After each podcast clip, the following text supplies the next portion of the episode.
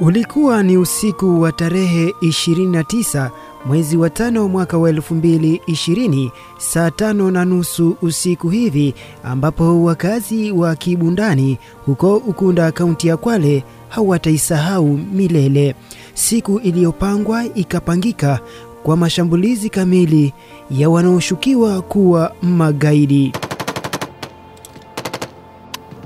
Nyumba zilizokuwa chini ya amri usiku huu zilikuwa nyumba mbili, nyumba ya kwanza ikiwa ya Said Abdalla na nyumba ya pili ikiwa ya Ramadhan Mohamed Chitwa. na nyumba ambayo ili- ilizingirwa ama kuvamiwa haikuwa moja, ilikuwa mbili, ya bwana Saidi Abdallah na hii nyumba ya Ramadhan Mohamed Chitwa ambaye kwa maarufu anaitwa Mapenzi. Kwa hiyo huyu Mapenzi ndiye ameuawa na mtoto wake mmoja na mjukuu wake mtoto wa msichana wake na bibi yake ambaye ni mjamzito. Pia tunapata habari kwamba yeye sasa hivi amepelekwa Msambweni Hospital, ameweza ku, kuweza kupigwa risasi mbili, moja ya mguu na moja ya tumboni. Sasa hivi tunapata habari kwamba yuko kwa ICU na mtoto wa labda na, kama sikosei ni second born wa huyu Mapenzi anaitwa Muhammad amepigwa risasi ya mkono. Ramadhani Mohamed Chitwa, mke wake na watoto wao hawakuamini kabisa baada ya kushtukizia milango na madirisha ya nyumba yao ya malazi yakibomolewa kwa vilipuzi na zana maalum za kivita punde tu baada ya kukaidi amri ya kufungua milango. Mimi naitwa Kashi na mimi ni mtetezi wa haki za binadamu hapa Kwale County. Eh, nilipata simu usiku kuwa kuna tukio limetokea sehemu ya Kibundani, lakini kwa sababu ilikuwa usiku sikuweza kutoka sababu ya kafyu. Kwa kulipokucha asubuhi, nikaamka nikapigia mwenzangu ambaye ni mtetezi mwenzangu, nikamwambia kuna tukio liko sehemu ya Kibundani, hebu twende tukajua kumefanyika. So tumeandamana mpaka polisi na pia tukaenda kwa ile simu. Eh, kwa ufupi kilichofanyika pale kuwa kulikuja watu ambao walikuwa armed na bunduki na gruneti na magari zaidi ya kama matano usiku kama saa tano na wakavunja mlango kutumia guruneti, wakaingia ndani na wakalaza kila mtu chini ambaye alikuwa ndani ile nyumba, familia nzima ambayo ilikuwa ni baba na watoto wake watano na mke wake ambaye ana mimba, na milio ya risasi ilisikika. Majirani kwa sababu kile walikuwa wakijaribu kutoka, wanarudishwa ndani, kwa hivyo wakawa wanaangalia tu kwa dirisha ile tukio linavyoendelea. Kwa hivyo walifanya kile kisa pale na kukalia milio ya risasi, hapo baadaye waliondoka. So kulipokucha, wale majirani wameenda kuangalia, wakapata ile familia nzima haiko pale ndani, ila ni damu ndio zimetapaka ndani ya nyumba na milango imevunjwa mpaka kule bedroom kutumia grenade. Na tukaanza safari ya kufuatilia polisi, tulipoulizia tukaambiwa kuwa tusubiri OCS hajakuja, lakini tukapata ripoti kuwa kuna mili kwa pale mochari.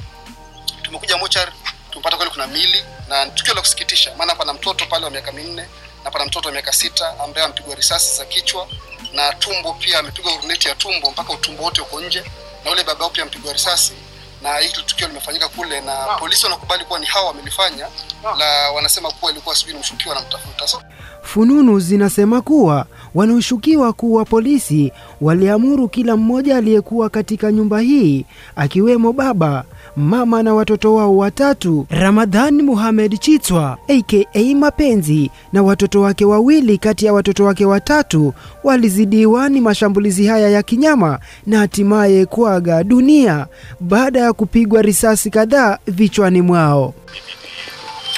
mimi wa shirika la kutetea haki kwa Kwale Human Rights Network. Mimi jana usiku nilisikia video ya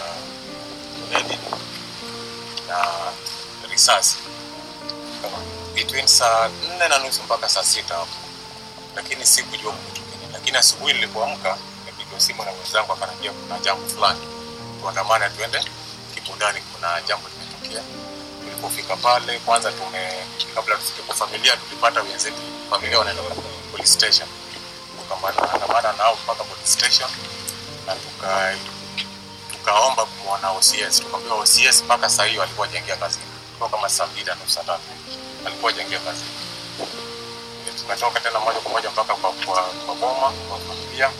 Tukaona yale ambayo yalitokea pale. Ni mambo ambayo yanauma sana. Maanake kuna kuna kuna mlango wa grill plate. Imevunjwa.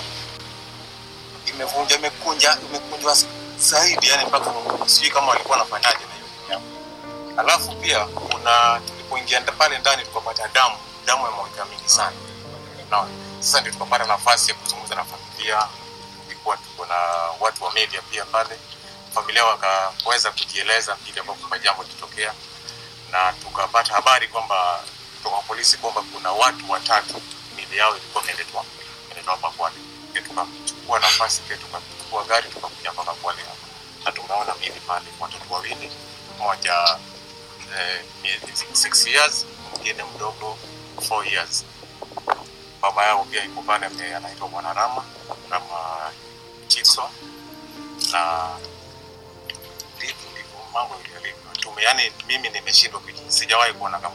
Aliyenusurika katika familia hii ni kijana Mohamed ambaye alimaliza masomo yake ya kidato cha nne katika shule ya upili ya Bongwe pamoja na mama yake aliyepigwa risasi kadhaa tumboni, hali iliyosababisha kiumbe kilichokuwa tumboni mle kufariki na kutimiza idadi kamili ya waliofariki katika mashambulizi haya ya kinyama kuwa watu wanne.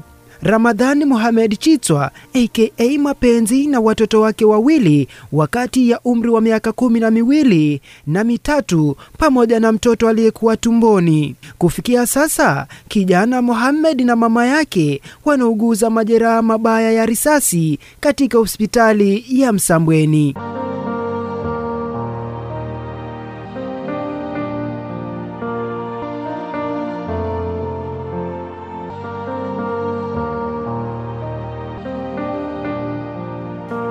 Baada ya haya yote, watetezi wa haki za kibinadamu kaunti ya Kwale walienda kuthibitisha habari hizi katika kituo cha polisi cha Diani, lakini walipewa habari za kuchanganya zaidi. Fanya bidii nikapata namba ya askari wa Diani Police Station, nikaongea naye na nikamwelezea kile kinachoendelea, lakini hakuna response yote ambayo imefanyika, na tukaendelea hivyo, tukaendelea nikapata namba ya askari mwingine na vile vile naye nikaongea naye nikamwelezea. Kitu alichoniambia ni kwamba kulikuwa na tokeo la wizi sehemu ya Darat Farm yani hapo kwamba kulikuwa na wizi.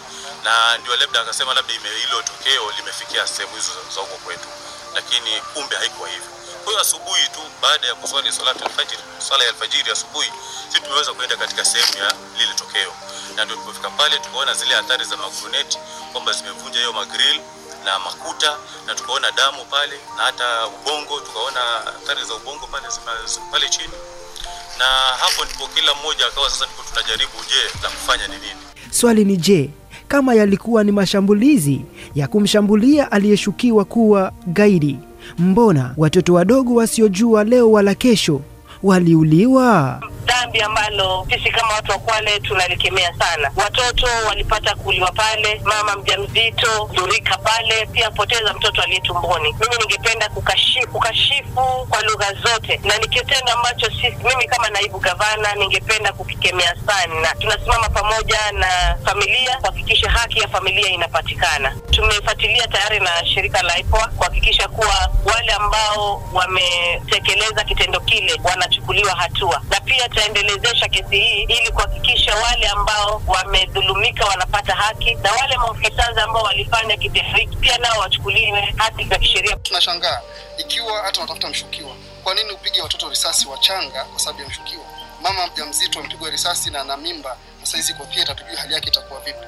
Kwa hivyo tunataka serikali aipoa waweze kuchukua hatua, na sisi kama watetezi wa haki za binadamu hatutarudi nyuma, tutahakikisha sheria imefuata mkondo wake, na yeyote aliyehusika katika tukio lile, tukishirikiana na familia, tutahakikisha hatua imechukuliwa. Hapo ndipo natia kikomo, na haya yalikuwa ni makala ya Mnyonge Msema Kweli awamu ya pili, yakiwa yametayarishwa na kuletwa kwako ni mwanahabari wako mpekuzi Mwajenjewa Suleiman Ndiani.